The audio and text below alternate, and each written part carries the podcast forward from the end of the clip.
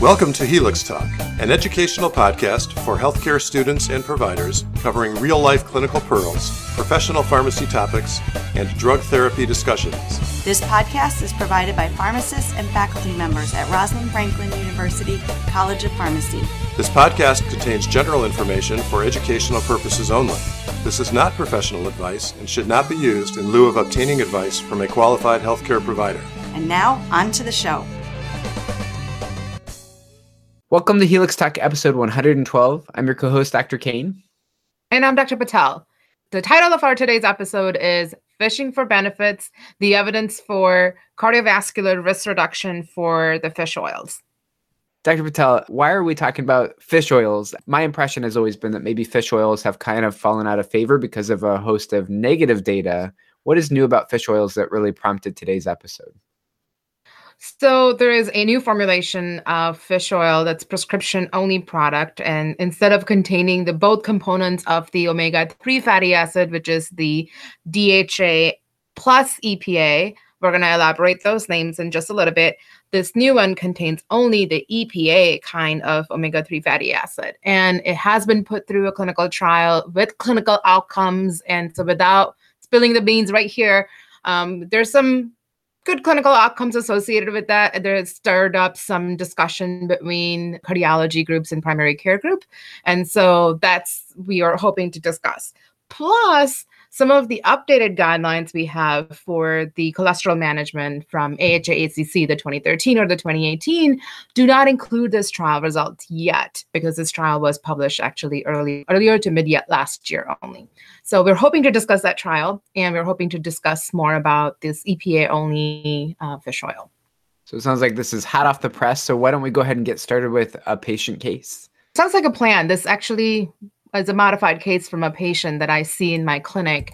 He's a 66 year old Caucasian male, past medical history is significant for diabetes, hypertension, stroke, peripheral vascular disease. He's got some stents, MI. He's got open bypass. So very heavy cardiovascular risk patient. You can say he's a secondary prevention at this point. His BMI is fine. Um, his exercise routine is mild to moderate because he has some residual stroke weakness on one of the side of the body. And his diet is quote unquote watchful.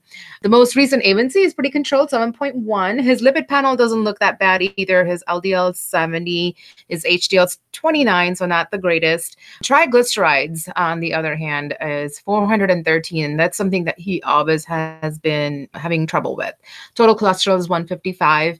So, as far as the anti lipid regimen, consider he's on atorvastatin, 80 milligrams daily, maximum statin.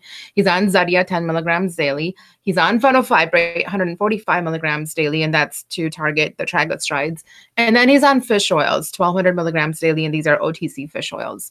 And then obviously, um, in addition to all this, he has that clinically benefiting the dual antiplatelet therapy, the antihypertensives, as well as the um, anti-hyperglycemics. So I guess the bottom line is, you know, ever since I worked with him, I've added, you know, yet another agent to improve his cardiovascular risk. Like Zetia was like my newest addition, in addition to like, you know, changing his his diabetes medications to Victoza because you know that has benefit too. So the bottom line is, should we switch his over-the-counter fish oil product to this prescription-only EPA product to get him more uh, cardiovascular benefit? And really, like as you mentioned, Dr. Patel, the core problem with him is that he has a pretty good looking lipid panel. He's on, you know, these agents that are indicated for reduction of future cardiovascular events. The big deal for him is that triglyceride of 413. That's pretty high. What would be a typical triglyceride that we'd want to target for a gentleman like this? You know, the, the, there is no clinical target for triglycerides. There is a normal definition for triglycerides, which would be less than 150, right? Um, however, when we say his his lipid panel looks great, uh, we mean obviously in terms of his LDL at 70. When we have higher triglycerides, yes, it can put the patient at risk of pancreatitis. We just don't really know the connection between triglyceride numbers and its direct impact on cardiovascular outcomes. And so we're hoping to reduce it to close to 150. Now, I can tell you, um, working with him, he's kind of always hovered around 300s and 400s, and he's pretty much on everything possible to, you know, target his triglycerides. besides the prescription dose uh, fish oils. Well, why don't we talk about the formulations that are available? So, right now, he's taking over the counter fish oil. You said 1,200 milligrams a day. And most of the time, those have some amount of EPA and DHA in them. But, you know, every over the counter product may have different concentrations, different amounts. You don't exactly know exactly what you're getting with each different over the counter product. Uh, and that's absolutely true. We we know that these are not regulated products, so they may have a claim saying it helps to reduce cardiovascular risk, but it's just they're not studied. Those concentrations that are OTC are not studied in clinical trials so the ones that are prescription and are studied and approved by FDA, we have two different products. Lovaza, um, that's a combination of the docosahexaenoic acid and plus the EPA, which is the eicosapentaenoic acid. Collectively, the DHA and EPA are your omega-3 fatty acids and it's available in one gram capsules. So um, it could be taken either four grams daily, you're talking about four capsules per day, or two capsules twice daily. So here we're talking about a horse pill that's four of them um, that you take either once a day or take twice a day. So that's a lot of fish oil. You know, typically when patients take it take fish oil over the counter, almost always when I see these patients, you know, for a med history in the hospital, they're never taking four grams a day of the over the counter product. They're typically taking maybe one or two one gram capsules a day. So again, with Lovaza, one thing to remember is the way it was studied is this fairly high four gram per day dose, um, and keep in mind Lovaza is fairly concentrated. So some of those over the counter products are less concentrated. So they'd even have to take more milligrams per day of those OTC products to kind of be even close to a Lovaza product. And I want to distinguish the use that's approved by the FDA for Lovaza, and that's for the treatment of hypertriglyceridemia, aka it's defined as high triglycerides of more than 500. Okay, so would would we give this agent to somebody who has less than 500 of triglycerides? That's that's really our clinical judgment to use. The other prescription product that's available and that's recently made available is Vascepa. Vascepa is the EPA only product. It doesn't have any DHA in it, but it's still the omega 3 fatty acid. So it's a larger concentration of EPA that replaces the DHA basically. And the dose is pretty similar um, two grams, so two one gram capsules taken twice daily. And really, the difference here then between Vascepa and Lovaza is just the fact that all of the omega 3s are in the form of EPA. Um, whereas with Lovaza, it was DHA plus EPA. The total daily dose is the same. It's just how you're getting those omega 3s in.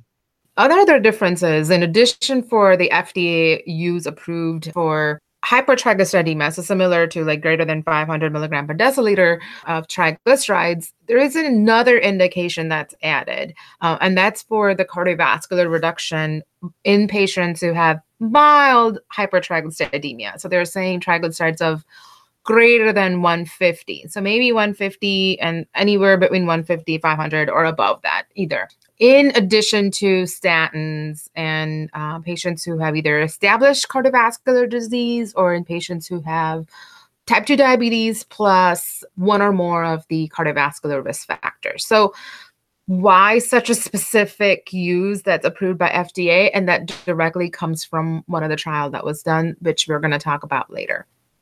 Perfect. Well, before we talk about those trials, why don't we talk about you know some other features of these drugs? So we'll start with the side effect profile. Now, when I think of fish oil, I always think of telling a patient that they may have like a fishy taste or a fishy burp that happens when they take these products. Have you heard the same, Dr. Patel? Yeah, I mean that's a common complaint. At one point, I took some fish oils, and yes, that was actually true side effect. I said and tried. I will say that I've heard, you know, storing the medication in the refrigerator can help with that. That, you know, you keep it in the fridge and whenever you take your dose, you just pull it out and take one. I will say though that both the package insert for Lovaza and Vascepa don't mention storing it in the fridge. They actually recommend that it's stored at room temperatures uh, as opposed to in the fridge. Um, but you may kind of hear this through the grapevine in terms of recommendations that people may offer. That's true. And, you know, we, we really should follow the manufacturer's recommendation on the storage because that can alter the stability of the drug.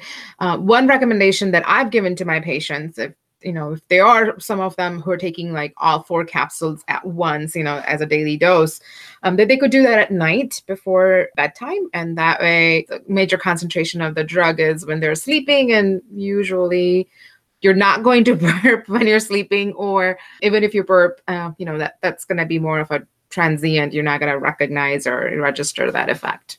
So another side effect that kind of comes up with this drug category are uh, potential of an antiplatelet effect. Um, and really, both Lovaza and Vascepa have a warning that basically says that other omega 3 fatty acid trials historically have demonstrated prolonged bleeding times, so like an INR or a PTT that's prolonged.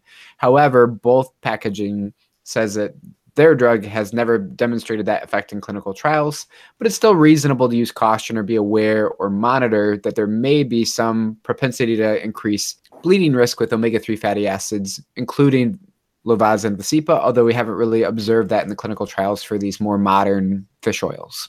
I have patients that I manage in the clinic for uh, who are on warfarin or other anticoagulants, and our recommendation is that if they're using smaller concentration of fish oils, which is, like you said, Dr. Kane, most of patients who are using over-the-counter products are on smaller concentration, but it, it could be okay. But once that concentration increases, so medications like Lovaza and Vascepa have higher concentration, that could really clinically make a difference when it comes to the you know duplicative antiplatelet anticoagulant effect. Now, Dr. Patel, one thing that kind of caught me off guard a little bit when we were preparing for this episode was it's rare but serious is the risk of atrial fibrillation or atrial flutter associated with the use of fish oils. And that's interesting, one, because I hadn't really heard that before, and two, we always associate these drugs as being like cardiovascular protective agents. And really, like that would be a potential harm associated with the drug, not really helping patients who have cardiovascular disease. Good thing it's a rare side effect, but um, if you look at the clinical trials, which we're going to talk about in just a little bit, yes, the, there were more episodes of patients with AFib and atrial flutter, and even hospitalizations related to AFib and atrial flutter. So then, if we go back to our patient case of CE, you know, you said his triglycerides were 413. Both Lovaza and Vascepa are approved for really high triglycerides above 500. What kind of triglyceride drop should we expect from these like normal doses of Vascepa or Lovaza? And then, what other parameters will they impact on our lipid profile? Yeah, it's, you know, sometimes we say we don't treat the numbers, we treat the patient um, or look at the clinical, you know, benefit of it. But we, we got to have to keep the changes in lipoproteins in mind because um, these agents may impact not just the triglycerides that we're aiming to impact, but the other other lipoproteins as well. So basically we could expect the triglyceride drop of about 20 to 30 percent for Mr. CE. So from 413 about 30% drop not bad however it's not going to get us closer to the goal of near near 150 either it does help increase the HDL. So his HDL was 29. There could be about 10% increase in HDL. And as we all know, more, you know, higher HDL is better. While doing though, so decreasing triglyceride is a good thing, increasing HDL is a good thing the fish oil can actually end up increasing the LDL or could have no effect at all. What we know from the studies is that the combination omega 3 fatty acids, the DHA plus EPA, um, have shown to increase LDL by some degree. I don't have a percentage because I couldn't find, because the concentration of DHA and EPA is so varied and over the counter products too. But when we are looking at just the EPA only product, which is Vascepa, in that trial, their secondary outcomes were looking at all these lipoproteins, and they did not find that it had increased the LDL. So that's another difference that the manufacturer is trying to sell this EPA only product, saying, you know, if you have high risk patient, you're worried about their LDL. Well, Vascepa does not impact their LDL. Dr. Patel, as you mentioned, you know, the numbers are one thing. Clinical outcomes are probably more important. And logically, you know, when I was a student, I, I remember learning about fish oil and remembering that it makes your triglycerides better, but it makes your LDL potentially worse. And at that point, we didn't have the Vascepa on the market. And, you know, the logical conclusion is, well, I want to see a trial that looks at cardiovascular outcomes to know if the improvement in triglycerides outweighs the potential detrimental effects of increasing LDL even a little bit. So really that's why we would do a clinical trial is that we're not so much invested in knowing what the number changes, but seeing do those changes in the numbers actually confer some cardiovascular benefit for a patient? Right. Again, we are looking at the um, you know clinical outcomes and looking at the patient and not really treating the number. Um, so diving into the clinical outcomes, you know, we're going to kind of divide the benefit of fish oils when we're looking at primary prevention, so just somebody who maybe has risk but doesn't have um, the cardiovascular event happen yet. So they don't have the MI, they don't have the stroke, they don't have the PVD, et cetera, et cetera. Right. And then we're going to also talk about somebody who has had those events and now we're using the fish oils to prevent another event from happening. So we're going to call that a secondary prevention. What I can tell you, since fish oils have been available for a very long time, maybe not as prescription, but over the counter, there's been quite a few studies done all over the world. There's plenty of meta analysis and systematic reviews available too.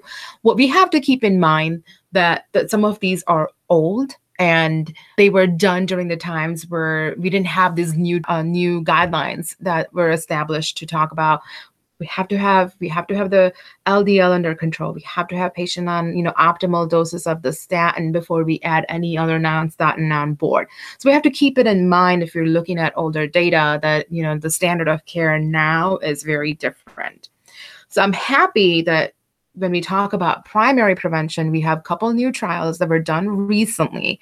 And so we're hoping that, you know, the standard of care for, you know, patients being on statin and stuff, all that was maintained. The very first trial we're going to talk about for primary prevention is the Ascend trial. This was published in um, New England Journal of Medicine in 2018. Looked at about 15,000 patients, a pretty large trial. Wow. Again, primary prevention. These patients actually had diabetes and had additional risk factors. Okay, so again, not secondary prevention, but just primary prevention. In terms of the the regimen that they picked, so it looks like they picked one gram of essentially a Lovaza like product once a day. And again, that's kind of a lower dose than what we've talked about historically that we're looking at closer to four grams a day. But this particular trial in diabetics used one gram a day and they compared it to placebo over about an eight year period. So just think about that for a second. So 15,000 patients over an eight year period this was a massive study that collected lots of data on patient outcomes and really you have to do that to, to not just look at lipid numbers but to look at the actual outcomes of the patients eight years of duration is very helpful in assessing some of these you know outcomes, the cardiovascular outcomes. So that being said, their primary outcome was to look at the composite of non-fatal MI, stroke, TIA, or even any type of vascular death. And what they found is that there was no benefit over the placebo. Basically, that was the bottom line. You know, potentially that no benefit could have been from the dose, right? Uh, if we had to kind of critically evaluate it, maybe if we are going to give fish oil, we do need to give the larger doses, or maybe the fish oil doesn't work at all. And that's absolutely right. And that could be one of the critiques of um, this as well as the next trial we're going to talk about is that they did not use the right dose that now is FDA approved for, you know, the treatment of hypertriglyceridemia. So what is the next trial then, Dr. Patel? The next trial was also fairly large. It was VITAL trial. It was published in New England Journal of Medicine in 2019 and this looked at about 25 closer to 26,000 patients. Pretty large trial. Um, actually, the trial had a couple different arms that were evaluating the efficacy of vitamin D as well as fish oil, and that was um, the product they used for fish oil was the one gram of Lovaza once daily. In primary prevention patient population, again, um, included both men and women about the age of over 50, basically. So th- the intervention arm was either Lovaza once daily, one gram, either vitamin D3, um, 2,000 units daily. The third arm were using both of them, and then there was the other arm, the was a placebo arm, and they used dual placebo to mask for both Lovaza and vitamin D3. Potentially lower dose, just a gram a day of Lovaza versus some of the other doses that we've seen. They followed patients a little bit more than five years, and the primary outcome was a composite of MI, stroke, or death. And at the end of the day, they basically failed to show a benefit in the composite primary endpoint. There was no benefit uh, between Lovaza and placebo. Uh, there was an 8% reduction, but it was not statistically significant. And you know, if you look at the, the actually the trial page for Vital study, they're talking more about where is this eight percent reductions coming from, right? So they're they're saying, yeah, it was statistically not significant, but really, where is that eight percent difference coming from? And they're looking at most of it um, came from reduction in MI, and so we looked at about 28% reduction in MI and then 50% reduction in MI when we were looking at more like fatal MI. Putting in context, however, the number needed to treat for just reduction in MI was 250, and then for fatal MI, about 1,000 patients. Again, uh, a lot of this benefit, particularly the reduction in either regular MI or fatal MI, was seen in patients who had baseline lower fish consumption at the trial when the trial began uh, compared to those who didn't. So they kind of looked at this as a subgroup analysis and found that this benefited most to those who did not consume fish at baseline. So, I mean, taking these two trials together, again, these are more modern trials using a prescription strength product that has this consistent quality to it. It would appear that globally there is no benefit for primary prevention in taking a prescription strength fish oil. There may be certain populations that might benefit. Um, if they do benefit, we probably should do a trial just on those patients. And uh, the number needed to treat is probably fairly large, where most patients won't derive a benefit when they take it. But it sounds like this could be opportunity for future studies then. Yeah, absolutely. This this was a fairly recent trial, like I said, it kept in the standard of care in mind too. We were just waiting for the experts from AHA ACC to kind of, you know, garner their recommendations too. But we're going to talk about the guidelines and what they suggest in a little bit as well.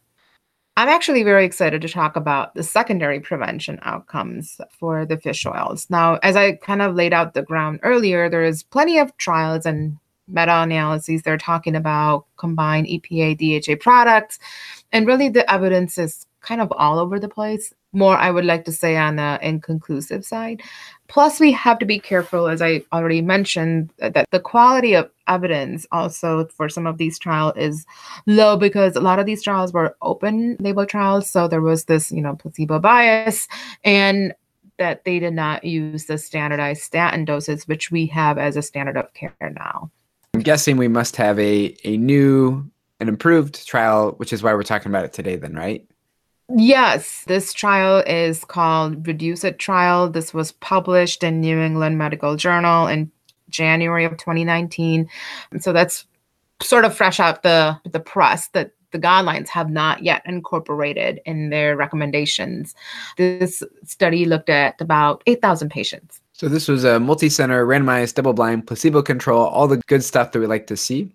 They looked at uh, 45 years or older who had established cardiovascular disease, so that would be secondary prevention, or they were 50 years or older with diabetes with an additional cardiovascular risk factor, and they had to have triglycerides that were a little elevated, 200 to 499, and they also had to have an LDL that was 41 to 100. So numerically, about 70% of the trial was secondary prevention, and 30% uh, was primary prevention. Those diabetics with additional risk factors. Yeah, that's that's correct. And as far as the triglyceride levels goes, you know, they started out the trial with admitting patients who had triglycerides of 150, and then in 2017 they revised their protocol and they said we're gonna we're gonna up our triglyceride numbers for some reason. So that's why we are seeing the 200 to 499.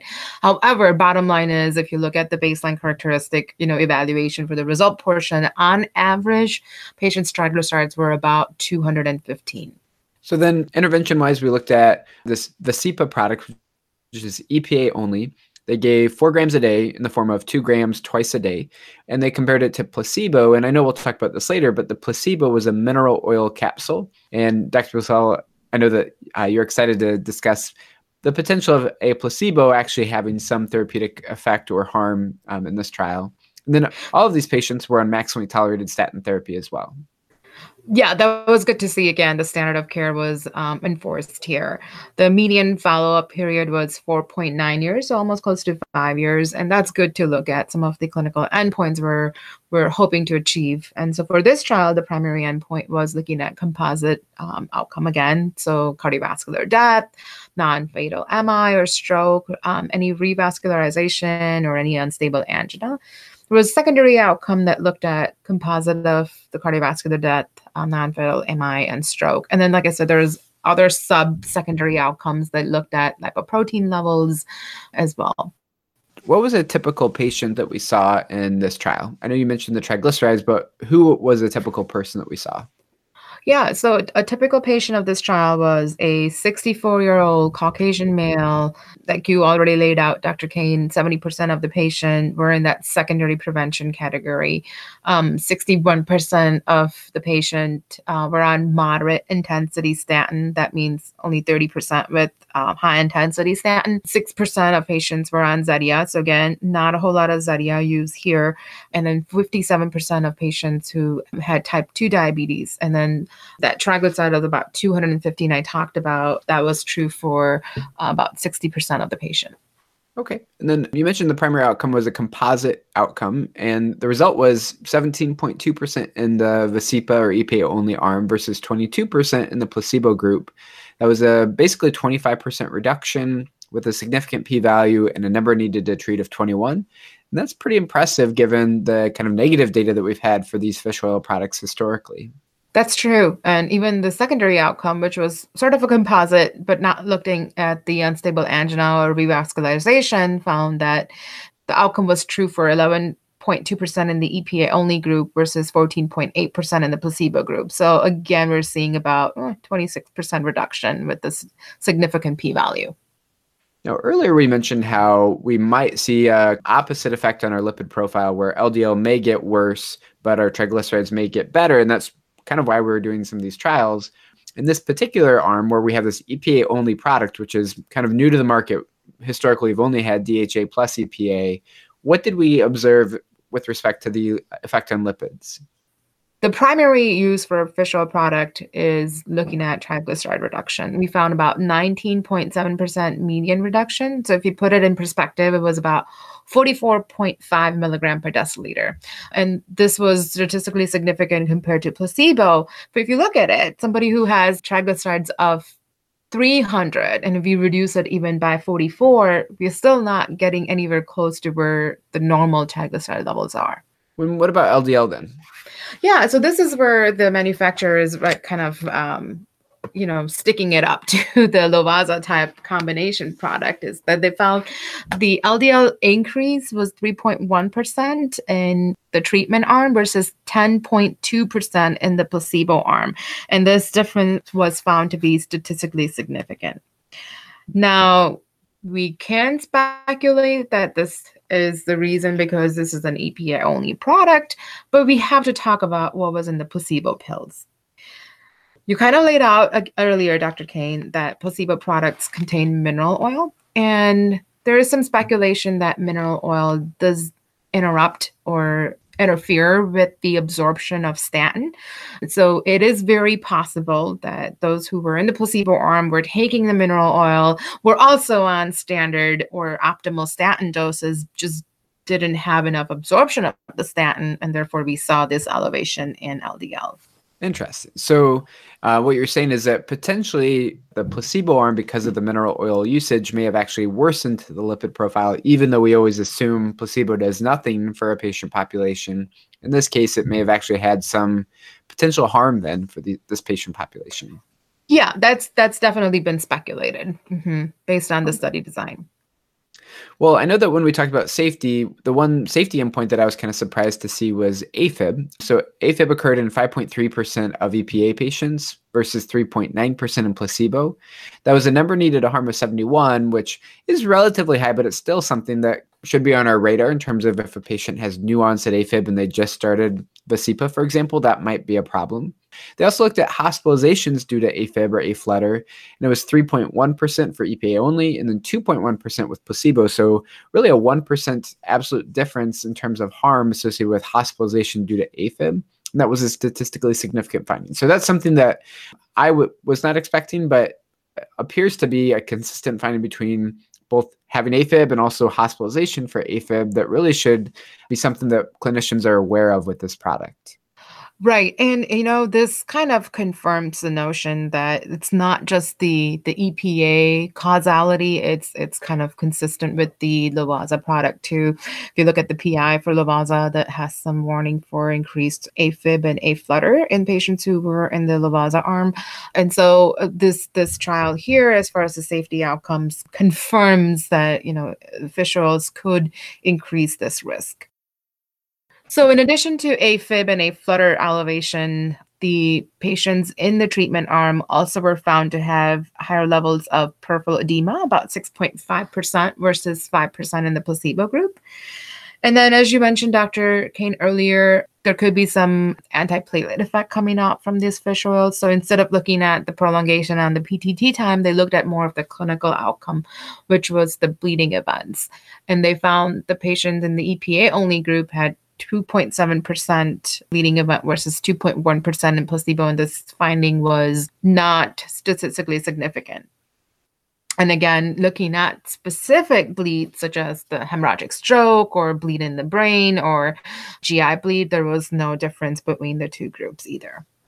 And of course, you know, uh, in a trial like this, they're not going to be powered to look at bleeding events specifically. The numerical difference is something that is kind of on our radar, but not, doesn't necessarily mean that a patient will definitely bleed on EPA or even that EPA causes bleeding. It's more a, a, a red flag given the historical data that's something that as clinicians we should be aware of. Uh, absolutely, yeah. Uh, this finding was not powered. Um, this was more of just the safety outcomes and looking at um, you know the differences between the two groups. Yep, yep. So I don't want to harp so much on these subgroup analyses, but again, you know, these subgroup differences are not powered. They're not studied specifically to look at this difference, but I couldn't help but ignore some of the figures that they have in the article that we have linked up. Um, and they they noticed that there was no difference in the primary outcomes when we were looking at some of these subgroups. Uh, and those were Eastern European patients, Asian Pacific, basically Asian Indian patients. Those with Zetia use female patients, triglycerides of less than 150, patients who were on low statin intensity, and those who were of age greater than 65. So again, we can't definitely say that that's the case because this was a subgroup uh, population, but something to keep in mind. In terms of limitations to the study, you know, um, we didn't see a lot of Zetia use. We didn't see a lot of PCSK9 use. And really, the argument for those two would be that had the patients been on these therapies, would Vascepa have had the same degree of benefit? Or um, is there overlap in terms of opportunity for improvement with Zetia, let's say, potentially could negate some benefit? I would say that that seems a little bit less likely given the differences in how these products work. However, it's something that we would like to know given that we're now seeing a little bit more use of Zetia after some of its clinical outcome data has become available. The same is true with the PCSK9 inhibitors. Yeah, you you explained that really well, Dr. Kane. And, and in terms of PCSK9 inhibitors, the clinical outcomes is pretty robust. Um, Zetia, we have one trial, and then you know we have this fish oil, which we have like this one trial that really shows the clinical benefit, but we still have to kind of have apples versus orange comparison here.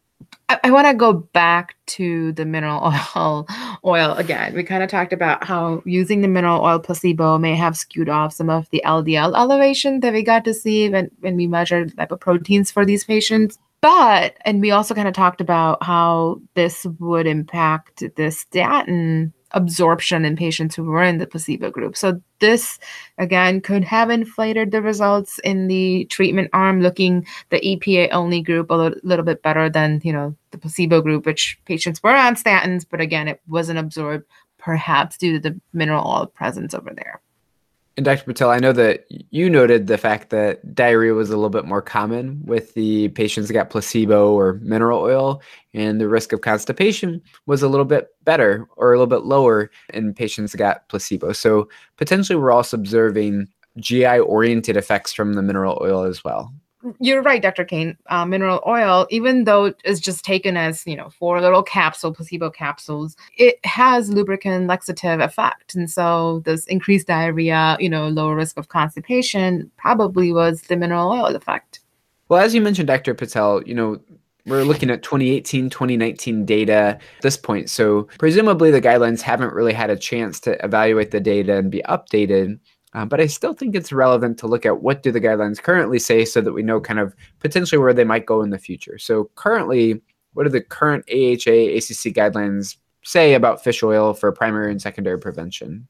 You're right. Um, this article uh, was published much after the updates in the guidelines, and so they haven't had a chance to incorporate this finding. But what, as they stand right now, for primary prevention, the American Heart Association says Consume 3.5 ounce of fatty fish twice a week. Okay. So they're going after dietary changes, not even dietary supplements. They're saying that consumption of fatty fish is a lot better than taking those over the counter pills that has fish oil in it. And then what about secondary prevention? The secondary prevention, again, the updates are due. We're hoping that the next update would include uh, and focus on the Reduce trial results. But currently, there is not a whole lot in the 2018 or 2013 guidelines about the consumption of fish oil for specifically the benefit in cardiovascular risk reduction. But we're hoping that the future guidelines will address this. All right. Well, why don't we go back to our patients? So Mr. CE was our 66 year old male that had the high triglycerides. He had a lot of history of cardiovascular disease, and we're really trying to kind of optimize his lipid oriented medications to reduce his cardiovascular risk. So, uh, Dr. Patel, what, what were your thoughts on this patient? Yeah, you know, um, I kind of mentioned that he's on some of the clinically benefiting medications, right? So when I when I say that these medications have proven um, to reduce cardiovascular risk, we're talking about statin, Zetia, not so much fenofibrate, it's just there to lower triglycerides, but he's on other agents, uh, antiplatelet agents, uh, antihypertensive agents, you know, you name it, um, ACE inhibitors, beta blockers. He's also on some of the anti-diabetics. So he he has all these other medications also trying to do the same thing as reduction in cardiovascular benefit. He is taking the fish oils currently, as we established, but those are over the counter fish oils, only 1200 milligrams per day. Month to month, he might be getting different EPA, DHA levels. Um, what what can we do for him, right? So we talked about the benefit of REDUCE-IT trial and how Vascepa helps and all that stuff. What we didn't talk about is the cost. It could end up costing him about two hundred and seventy five dollars a month. That's a lot of money. Um, that's a lot. That's a lot, right? And based on this one trial outcome, and especially when it's not supported by the the, the clinical guidelines yet, uh, I'm not even sure what his uh, insurance coverage would be. You know, whether it would be prior auth or whether they would say no, this is going to be tier five or something. You know, um, and so we don't know that yet. Could we have him consume more fish and you know naturally occurring omega three fatty acids in the fish? Yeah, we can definitely do that no, in my conversation with this patient, he's extremely educated and very well versed when it comes to his health and medications and you know making the sound decision. So again, shared decision making will come in play here again. We can present the idea that this is the you know the new outcomes and this is a new drug. It may bring extra cost and stuff. Do we still want to add that on board, right? He's he's on dual antiplatelet therapy, and really. It, it, him being such an informed patient that he is um, the shared decision making is going to be um, the most important thing at this time. So we can present all this data present the cost present the you know the the side effects and stuff that comes with the medication and then together decide whether we want to add this medication on board or not. I think that's a great point. And you know we didn't get too far into it but in someone who's had let's say multiple heart attacks. If, let's say, he had a reduced ejection fraction heart failure, uh, he's a little bit older, you know, he's starting to have quite a few risk factors to develop atrial fibrillation in the future. And again, I would worry about potentially adding an agent that would increase his risk further. Of course, that risk is going to be weighed against his potential cardiovascular benefit derived from taking the drug. Um, there's a lot of different features here, and I love that um, you know, uh, as you mentioned, this is a great opportunity for shared decision making with the patient to talk to them about risks and benefits and um, what they what benefit they may have and what risks they may have from the medication. I think that that's a really good opportunity for a pharmacist to have that intervention with the patient. Right. And, you know, sometimes we, we talk about the trials and we talk about the outcomes and we're still looking for that black and white answer. And it's it's not the case, right? And when things get great, that's when you have to bring out the shared decision making and really inform the patient of what we have on board. Perfect. Well, Dr. Patel, what are some key take home points that uh, you would like the listeners to take away from today's episode? Yeah, uh, kind of excited to talk about collectively, you know, what what's the take home message here is please remember that not all fish oil products are alike. You know, over the counter versions have variable amounts and concentrations of EPA versus the DHA levels. Um, the prescription products are the only products that are studied in clinical trials. So if somebody's reading about, oh, I heard fish oils do this or that, um, that's probably proven from the clinical trials, and those products are behind the counter, not over the counter. Great. For me, uh, one thing that kind of reinforced to me was the lack of benefit of fish oils for primary prevention of cardiovascular disease. Current guidelines say you should eat fatty fish twice a week uh, to derive that omega 3 fatty acid. So, effectively, watching your diet a, a lifestyle modification, but um, there is no benefit currently that we know of for primary prevention using fish oils, prescription strength fish oils to reduce cardiovascular risk right even even supplements you know over the counter supplements they're saying you know don't waste your money on that go after the fish. Obviously taste palates are different and so people will have to decide this on their own. As far as the secondary prevention goes Based on the REDUCE-IT trial results, the EPA only, which is the Vascepa product, uh, may offer the, the cardiovascular risk reduction. But again, it comes with some increased pill burden as well as, you know, cost impact on overall therapy. Um, so we have to have um, shared decision making that can take place here. For me, the fourth and final thing is in addition to cost, there are other side effects of taking fish oil. So we mentioned AFib in particular, hospitalization for AFib, potentially bleeding risk, although that numerically was smaller and not significant. So knowledge of these side effects and kind of weighing risks and benefits is really important as part of that shared decision making for patients. Absolutely. Well, I think that wraps up today's episode very nicely. If you want to see our show notes, we're at helixtalk.com, episode 112. We're also on Twitter at helixtalk. We love the five star reviews in iTunes. Um, we hope everyone who's sheltering in place is staying safe and enjoying our episodes as they stay at home and uh, preparing for upcoming exams, NAPLEX, or just trying to stay current with the most recent evidence on fish oil or other topics that we've covered in the past. So, with that, I'm Dr. Kane. And I'm Dr. Patel. And as usual, study hard and I guess social distancing hard. Take care. If you enjoyed the show, please help us climb the iTunes rankings for medical podcasts by giving us a five star review in the iTunes Store. Search for Helix Talk and place your review there. To suggest an episode or contact us, we're online at helixtalk.com. Thank you for listening to this episode of Helix Talk. This is an educational production, copyright Rosalind Franklin University of Medicine and Science.